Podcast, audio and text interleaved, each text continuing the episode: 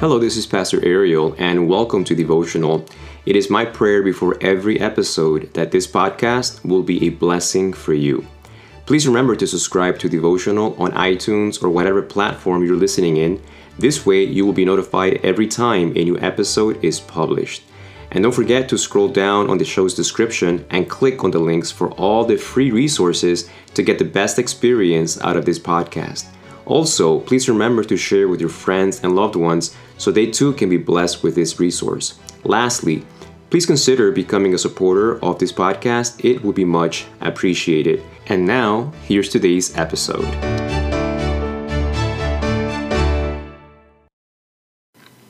Welcome to Devotional. We are on lesson number three, and this is day two for Sunday, January 13th.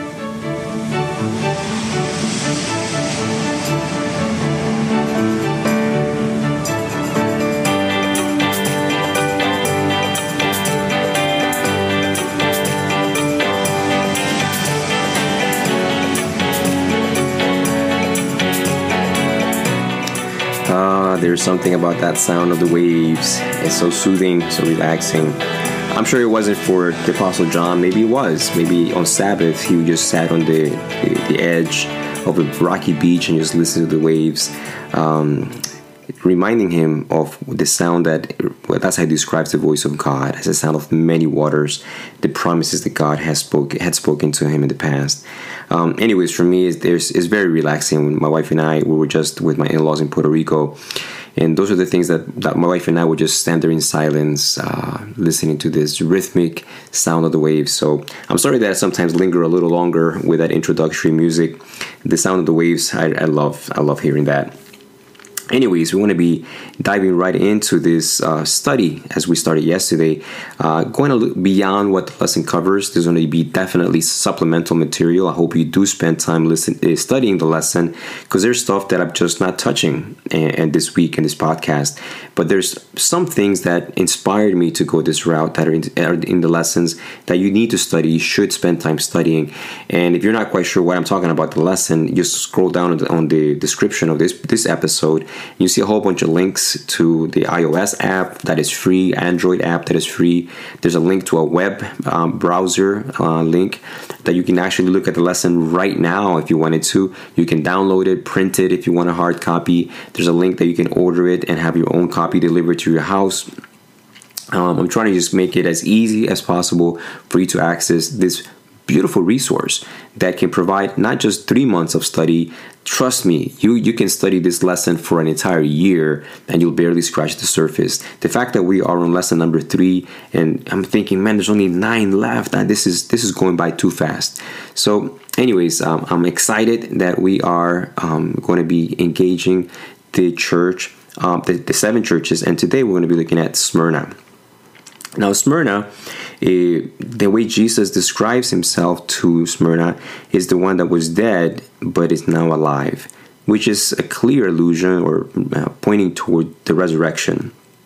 This is Jesus, the one that has resurrected from the dead. This church is undergoing a lot of persecution, and many of the Christians there are in fact losing their lives. Um, they, there's uh, severe pressure to give in to emperor worship in this uh, city, and the, the, Christians are just disconcerted. What are we to do? And uh, the Holy Spirit, Jesus, uh, through John, wants to remind this church I have died too, but I am not dead. And even if you die, you will live again because I live. Now, this idea, of course, made me think about Lazarus, you know, when Jesus says, I am the resurrection and the life. But I'm going through my own personal devotions through the book of Matthew, the Gospel of Matthew. And there is another passage that, as I pondered upon, why would Jesus introduce himself as the one that was um, dead but now is alive? There's a, even after we're converted, there's just this inherent fear of death. We're not made for it. We don't like it. And when martyrs would give their lives for Jesus, it wasn't a pleasant experience, is not something that they would, um, you know, say, "Yay!" Um, it's it's uh, unpleasant. No one wants to die, and it's normal because God made us to want to be alive. That's why the hope of the resurrection becomes that much more powerful, because it begins to confront this fear that we have of death. And in, in Matthew chapter 10, uh, starting in verse 26, I'm going to read several verses that are connected to this idea of uh, do not fear, uh, don't be afraid. Uh, Matthew chapter 10, verse 26 begins with, Therefore do not fear them, for there is nothing concealed that will not be revealed, or hidden that will not be known. What I tell you in the darkness, speak in light in the light, and what you hear whispered in the, your ear proclaim upon the housetops. Do not fear those who kill the body, but are unable to kill the soul, but rather fear him who is able to destroy both soul and body in hell. Are not two sparrows sold for a cent, and yet not one of them will fall to the ground apart from your Father, or your our Father knowing? But every but the very hairs of your head are all numbered. So do not fear you are of more value than many sparrows. Therefore, everyone who confesses me before men, I will also confess him before my Father who is in heaven. But whoever denies me before men, I will also deny him before my Father who is in heaven. I used to think these were like separate statements, but as I meditated upon that flow of thought, this is all one one big statement that Jesus is making. There are three do not fears that conclude with a there, therefore. Do not fear what is hidden. Do not do not fear people not knowing the full story. That certainly applies for Christians that are accused wrongfully. During this time in history, neighbors that wanted to, you know, buy your house and you they knew you were a Christian, they would offer you, you know, pittance compared to what your house was of value. And if you refuse, they would threaten you. Well, I'm going to call the authorities and report and slander you. You know, you're of that sect that eats flesh and drinks blood. And for the Roman Empire, that was disgusting. You know, and, and many other lies that they would uh, heap upon Christians and the community would begin to believe that this was what Christianity was about. They didn't understand what the sect was. They thought they were Jewish, but they're not Jewish. They, they believe in this Jesus that's their Messiah, but he's been dead. But actually, he's alive. It sounded so weird and confusing and convoluted. So it was easy to target Christians with lies. And Jesus, in this passage, is telling us don't fear whatever is secret, whatever is being camouflaged by lies will come to the light. So do not be afraid and do not give in to that pressure of both trying to go along with the flow because the, the pressure wants you to give in, but also don't don't give in to despair. I am not deceived. I can see through the lies. I know who you really are. One of my professors at uh, when I was an undergrad at Andrews, Professor Lael Caesar, he would tell us, because Jesus knows, you can sleep good at night. You know that's good advice for people that uh, in, in, a church that you might be, there may be strife between you and another brother or sister there, and there may be things being said or had been said about you that are not true. And people may actually believe those lies about you and change the way they relate to you. And we're all humans. We respond to that with anxiety. We want to vindicate ourselves. We want to correct what has been wrong. But when Pastor, uh, Professor Lael Caesar said that, it was in that context. And he said, because Jesus knows, just sleep good at night doesn't matter what humans think or, or think they know about you. What really matters in the end is what Jesus knows about you. And so um, Jesus says, "Don't do not fear." That's the first. Do not fear. The second, do not fear, is do not fear those who can kill the body only. Do not fear those that can only take this life. Because, I mean, if you stop to think about it, you don't need someone to take your life for you to end up dead, anyways. You just need to be around for a while. You know, be around for another 80, 90, 100 years, and you will die too. We don't need a bullet to die. Sin has done that to us already. But what we experience right now is called the first death. We will not be harmed by the second death, which is the promise that Jesus makes to this church um, in Revelation chapter 2 to this church, it says, To him who overcomes will not be hurt by the second death. So it goes along with this thought of Jesus in Matthew chapter 10 do not be afraid of those that can only kill the body, but the one that can kill both body and soul in hell. And what hell is, we, we, we Jesus doesn't tell us here, he just simply uses that word, Gehenna. But we know what that imagery points to in the book of Revelation, to Revelation chapter 20 that is that fire it tells us that that is that second death experience. And jesus says you know you, you that slander may end up put may put you in jail and that slander may actually even cost you your life. But don't be afraid. Don't be afraid that a, a court system has been fooled by these lies. I am the ultimate judge of the human race and if i know you can die in peace you can sleep in peace. You can die in peace because I am Jesus and I know the truth of who you are. I know that I love you and I know that you love me. Now, the third, do not fear, deals with value. You know, when you are slandered, when you are being persecuted, you you begin to wonder, you know, what is my worth in this place? They, they, they can take my house. I can't appeal. I, I don't have any rights. Um, for us here in America, that's a bit of a foreign idea, you know, that, that I, I lose my rights. Uh, we have rights, right? Even if you're a criminal, you still have rights to fair trials, to a lawyer, etc we have an awesome judicial system. It's not perfect by any means, but it's way better than some of the other ones that are in other parts of the world. But to have no rights, it just begin you begin to feel like in this society that you live in, you are just not worth anything at all. And those lies, that mindset, Jesus says, do not allow that in you. Do not fear you are of more value than many sparrows. And he's not saying, you know, yeah, here are birds, and you are just a little bit above birds.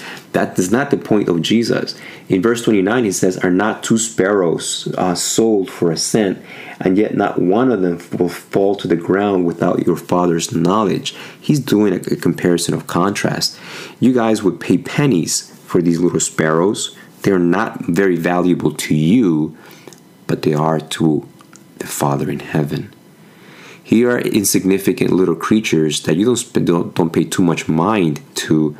But even if one of those little insignificant creatures to you falls to the ground, they are not insignificant to the Father in heaven. And if these little birds are not insignificant, that one of them would fall and the Father would not notice, how much more you, right? So do not allow sometimes the circumstances, the way people treat you, the way people speak of you, the way people relate to you, to determine how you see yourself as far as your worth. You know, that question uh, that Jesus poses, right? Uh, so do not fear, you are more valuable than any than many sparrows. Are not two sparrows sold for two for a cent? So th- there's a question that, that came to my mind, right? Do not fear because you are valuable, more valuable than. Is Jesus' reference point birds? Stop to think for a second. How much was he willing to pay for you? So, what does that speak about your worth? Do not fear because you are more valuable than me. To me, you are more valuable than my life. To me, you are more valuable than all the glories and the majesties and the worship and the adoration of all the angelic beings, of all the universe. You are worth more to me than me. That is powerful love. It goes beyond us. That's what Paul says the breath. You know, if you look at the height, the depth, the width, the breadth. It just goes beyond. It's a love that goes beyond our understanding. It, we will never be able to fully imagine and fully grasp how much God loved us because of how much He was willing to sacrifice to pay for our salvation. He did, He gave His own life his own existence. He gave up all of these prerogatives. He risked everything so that you could be saved, so that you could recognize deep down inside how much you're worth because this is the value God has placed upon you. This is rich. This church that is, you know, being downtrodden and stepped on by society through the Spirit of God, through this imagery of Jesus, He is wanting to encourage them and reassure them to me, you are the most valuable and precious thing. And those words don't apply just to the church of Smyrna, they certainly apply to you today. You know, Jesus speaks, uh, you know, in, in, encouraging words here when he says, "Do not fear, do not fear." Um, therefore, you, your your um, the outcome of you resisting these fears would be, therefore, everyone who confesses me before men, I will also confess him before my Father. These individuals in Smyrna because of their confession in faith in Jesus, because of their refusal to deny their, their confession of belief and, and clinging to Jesus, many of them were suffering martyrdom. And Jesus is saying, when these fears are no longer part of your experience, you will confess. It will not be a foreign thing for you. You will not think twice about consequences because fear is no longer driving you Fear is no longer causing you to react. The, the fear of what will people think about me? I have to vindicate myself. No, that, that you will sleep good at night because Jesus knows. Oh, but they, they, they're going to take my job. How am I going to live? How am I going to make a living? No, if you if even if you had to die, you will die in peace because Jesus knows. And Jesus knows how much you're worth because he, he's the one that paid the price with his, his own life. Therefore, do not let fear hinder you from confessing Jesus before men. Do not deny Jesus in our lives. This is tremendous. And this is just like I said, you know, we're just spending a few moments. I'm, I'm sharing this with you so that hope, I'm praying and hoping you will be inspired and, and a, a, a fire of in, a desire to study more, inquire more, will be ignited in your heart I haven't done, you know, Greek and Hebrew. I just did English. so this is something anyone can do and discover these beautiful um, imageries that are presenting of God through Jesus Christ. The last verse before we take a, a, short break and go into the church of Pergamum is what we we learn from 1 John 4 8. 1 John 4 8 is a very simple verse that says, uh, There is no fear in love, but perfect love casts out fear. And there is no perfect love, no more perfect love than the love of God has for you. And there's no more perfect revelation of that love than the price God paid for you at the cross. So whenever you and I, you know, we, this idea of not living in fear, it's something that we are we learn Fear sneaks up on us, and sometimes we don't even recognize that we are making decisions, we are reacting to circumstances based on these three fears that we just talked about. Whenever that happens, Jesus, to the church of Smyrna, he's inviting them go back to the cross. Go back to the cross, because there you will witness my perfect love for you. And when you again and again and again See my perfect love for you. See how valuable and precious you are to me. That perfect love will cast out that fear from your heart.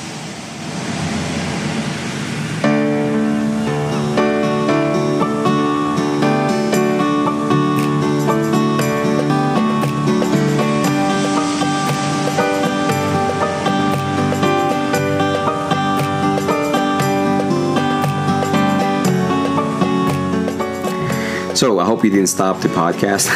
I should have told you, don't. Uh, the podcast doesn't end. We're just taking a little break um, so that we can now go into Pergamum.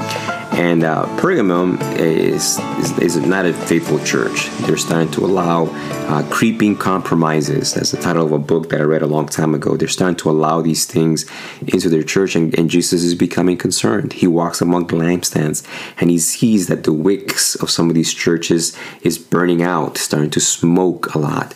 And so he doesn't want that to happen. He doesn't want the light to go out. So he speaks words that, you know, are, are you could say, you know, they're pretty graphic. They seem threatening, actually, because he, he describes himself as the one that has a sharp two edged sword. And to the angel of the church in Pergamum, write, the one who has the sharp two edged sword says this. And of course, that imagery was already mentioned in Revelation chapter 1. It's not difficult to understand that symbol. You know, Paul tells us that the sword of the Spirit is, is the word of God. Um, Hebrews 4:12 it tells us that the word of God is sharper than any two-edged sword. So it, the imagery is not foreign and it's not very difficult to try to interpret. But why would Jesus introduce himself to this church? Is he going to, you know, start chopping heads? What, what, what is this sword for? Again, we're going to go to Matthew chapter 10. I told you I'm, I'm in this morning devotions going through uh, my personal devotions going through the book of Matthew. And verses 34 through 38 we just finished reading just a little bit earlier about the do not fears uh, that therefore the three do not fears and the therefore is followed by this sword. It is powerful how you know these churches flows and how Jesus's messages kind of follow the same theme that same sequence. In Matthew chapter 10 starting in verse 34 we read the following do not think that I came to bring peace on the earth. I did not come to bring peace, but guess what? A sword. For I came to set a man against his father, and his daughter against her mother, and a daughter in law against her mother in law, and a man's enemies. And a man's enemies will be the members of his own household. He who loves father or mother more than me is not worthy of me, and he who loves son or daughter more than me is not worthy of me. And he who does not take his cross and follow after me is not worthy of me. He who has found his life will lose it, and he who has lost his life for my sake will find it. You know, now Pergamum is uh, not realizing that it's not simply, hey, we need to be liked. Let's let's not be so strict. Um, what about the Nicolaitans, right? What's so bad about that? And Balaam, come on, you know, let's let's relax a bit. Um, Jesus is saying, no, you cannot relax on this. And the imagery of the two-edged sword is not Jesus wanting to kill or slaughter, like I said earlier. This two-edged sword does cut the cut does does hurt, but not the way we think. You know, we, we think about vengeance. We think about you know I'm going to harm you. I'm going to hurt you because you hurt me. Um, the, the the reason this sword cuts is a very different reason, we'll just get to that in just a minute. Um, some words that some some advice, some spiritual admonition that we can gather from this church and from the, the words that Jesus just spoke here. Uh, the majority of spiritual compromises are initiated by those closest to us. Jesus said it, said it, and man's enemies will be the members of his own household. You know, it's difficult when family members of the same denomination, of the same church, when a brother or a sister begins to watch things on Sabbath that the rest of the family is wondering what's going on. It is a very challenging thing when one of the members of the Sabbath begins to take classes, secular classes, works on secular homework on Sabbath. It is something when a member of my fa- of our family uh, that is a Seventh Day Adventist begins to work on Sabbath in in work that is certainly not biblically within the biblical biblical principles, right? Or other things. I'm just using one example of Sabbath observance, right? Oh, what's wrong with watching this kind of a program? Oh, what's wrong with watching this? Or you know, come on, stop being so so straight laced. You know, we have to be careful with boundaries. We don't certainly want to go into the realm of legalism, but boundaries are boundaries. And there are certain boundaries that need to be clear and defined. And though at times we may not think it makes a lot of sense, there's some boundaries that may not make sense on this life. But to have kept them, to have stayed within those bounds, in heaven, we will be glad and grateful and thankful for the conviction that we ought not cross certain boundaries. The Sabbath provides, I think, a tangible boundary of time from sundown to sundown. It is not that after sundown then I'm you know scot free to do whatever I want. There are other boundaries that, that are always around us to protect us. And Jesus uses this imagery of the sword not to say, hey, you crossed the boundary, I'm going to chop off your head, I'm going to chop off your leg. This is not the purpose of this sword. Jesus uses um, this strong language, but if you pay close attention, at the heart of it is love. He who loves father or mother more than me. You know, when God gave the Ten Commandments, and God says, You shall have no other gods before me, you shall not make for yourself any graven images, it's love. You know, it, at the end, in, in Deuteronomy chapter 6, um, when, you know, you have God saying, you know, you shall love the Lord your God with all your heart, with all your soul, is saying you will love me more than anything else. Why? Because I, I only I can satisfy you. You you will be disappointed. It's not that I don't want you to love your parents more than me. Is that number one, you won't be able to, and number two, your parents can love you like I can. Your parents get tired of you your parents sometimes will need a break from you, right? That's when they send you to your grandparents. Sometimes parents exhibit tremendous dysfunctions. We, we have parents, we are parents that are broken inside. Sin has damaged us. So Jesus is saying you cannot love something that is broken more than something that is whole, that is complete, that is holy, that is righteous, that is pure. You know, yes, honor your mom and dad, love them for sure, you should. But if you're going to love someone with all your heart, with all your soul, if you're going to put all your loyalty in someone, put that on me because I will never disappoint you. I will never treat you in a dysfunctional way. I will never hurt you.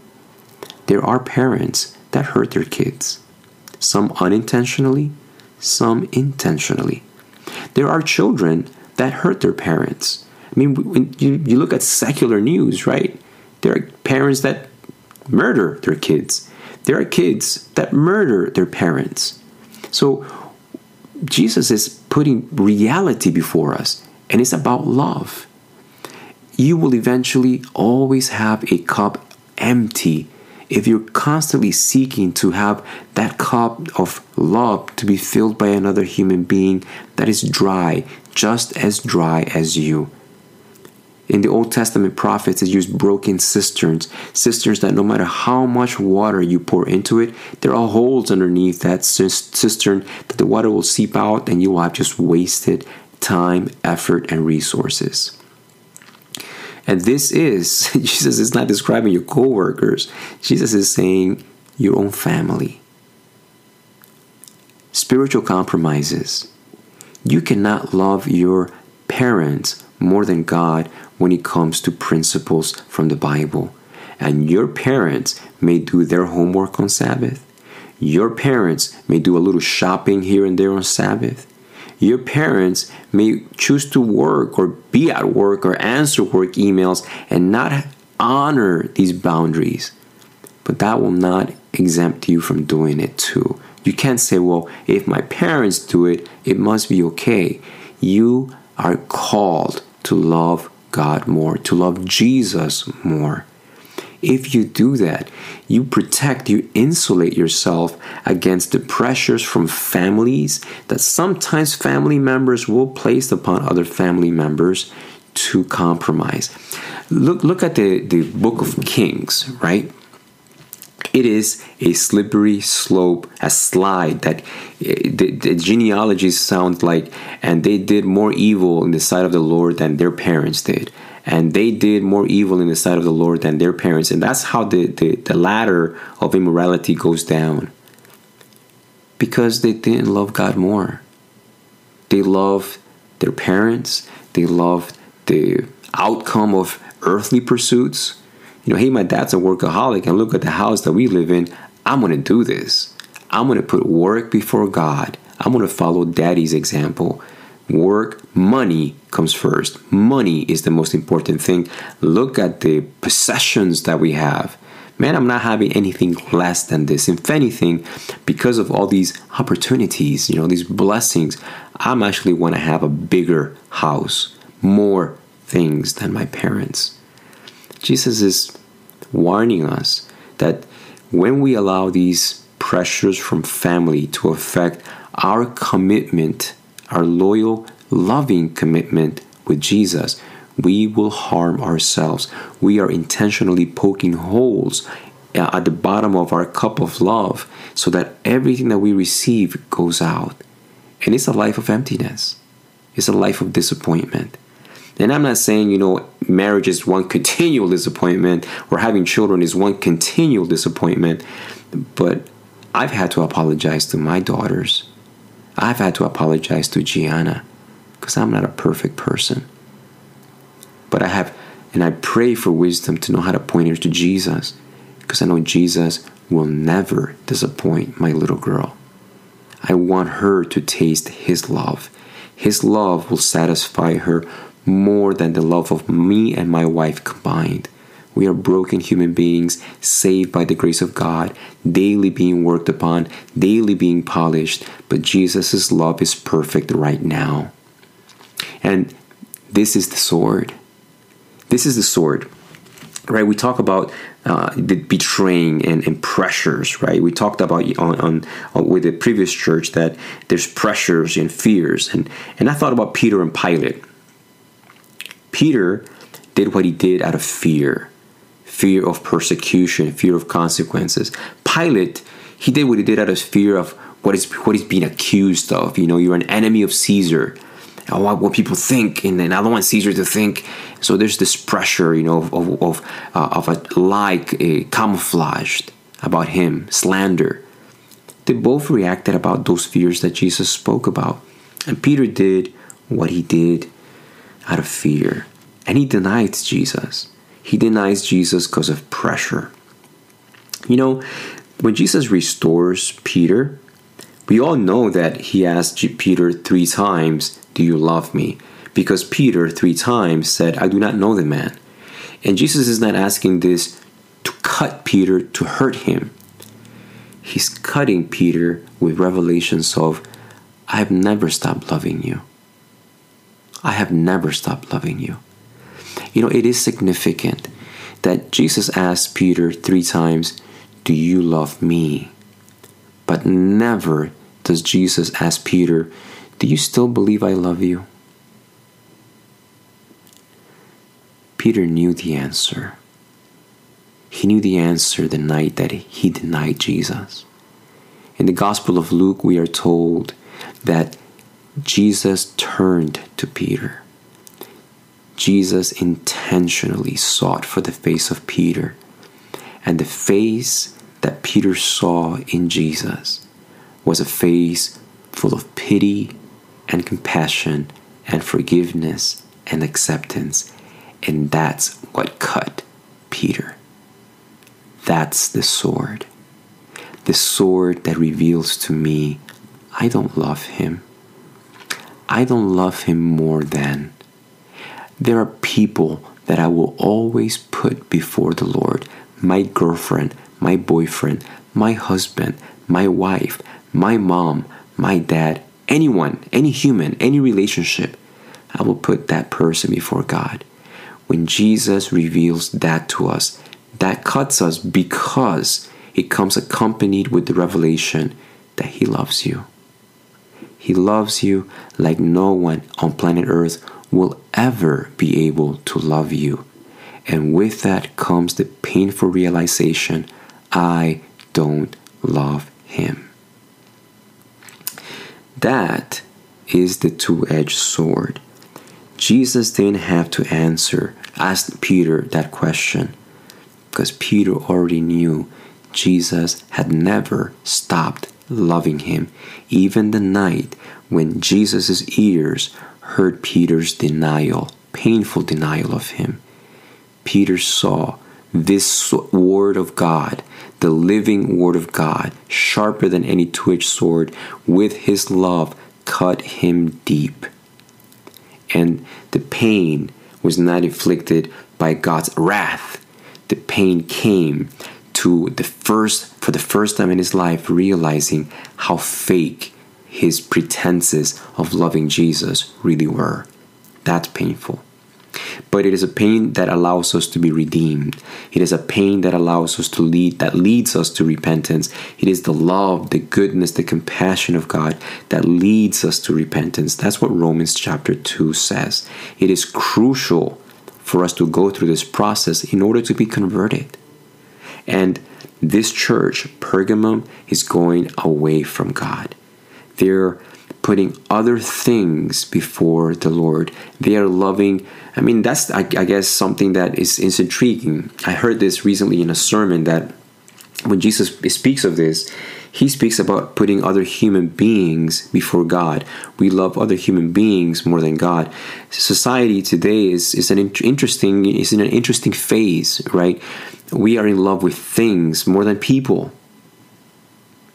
We love gadgets. We love vehicles. We love, you know, non living things more than the living things in our lives. Um, and of course, the pastor that was mentioning this was speaking about some of the technolo- technological gadgets that we spend hours and hours on in comparison to the amount of time we spend with our own kids or spouses and other human beings. And if that is the case with humans, what is it like with God? In either case, it's love. I, I love an idol and I, I, love that idol more. And if you compare scripture with scripture, Jesus says that you cannot love one master, two masters. You will either love the one or hate the other. You cannot love idols uh, more than, than God, love God a little less. It's, it's you don't love God. And that realization is painful. And that realization does come in a very tangible way through our engaging the scriptures. It cuts us. But it cuts us not in violence, it cuts us not seeking to destroy or to needlessly wound. It cuts us as it reveals to us a faithful, committed God who wants to walk with us and reveals me as a human being prone to wander, prone to leave the God I love. So, the book of Revelation these revelations of Jesus compel us to not just sing it, but pray how that stanza ends. Here's my heart, Lord. Take it, seal it, insulate it from the fears that caused me to deny you. Insulate my mind with deep, abiding convictions of your love for me, that it will awaken love in me for you. Love awakens love and perfect love casts out fear. These are just a few of the imageries and the lessons we can glean from the book of Revelation as we look at how Jesus reveals himself to these churches, a church that is gradually compromises, needs to expose their lives to the scriptures. If you're finding, if you are recognizing that you are following more your daughters, your you ah, oh, let's leave her alone, or your son, ah, oh, don't say anything, or your parents, ah, you know, if if a family member is leading you to violate your own conscience, your greatest need right now is to open the Bible that's the Word of God. That's the living word that is sharper than any two edged sword. It will reveal to you what areas you may be compromising in, but it will not just reveal to you that. Jesus is not the two edged sword that simply cuts for the sake of cutting, He cuts out the cancer, He cuts out the tumor, He cuts out that which will bring to you spiritual death. What a Savior that we have. What a loving Savior that is committed to not allowing any of His churches to perish. He wants to save you, He wants to save me. His greatest desire is for us to, on a continual basis, expose our minds to this double edged sword, so that should there be a love for other things more than for Him, we will be able to identify it, repent from it, and through His grace turn and fall more and more in love with this God that is so worthy of being loved with all our hearts, with all our soul, with all our strength.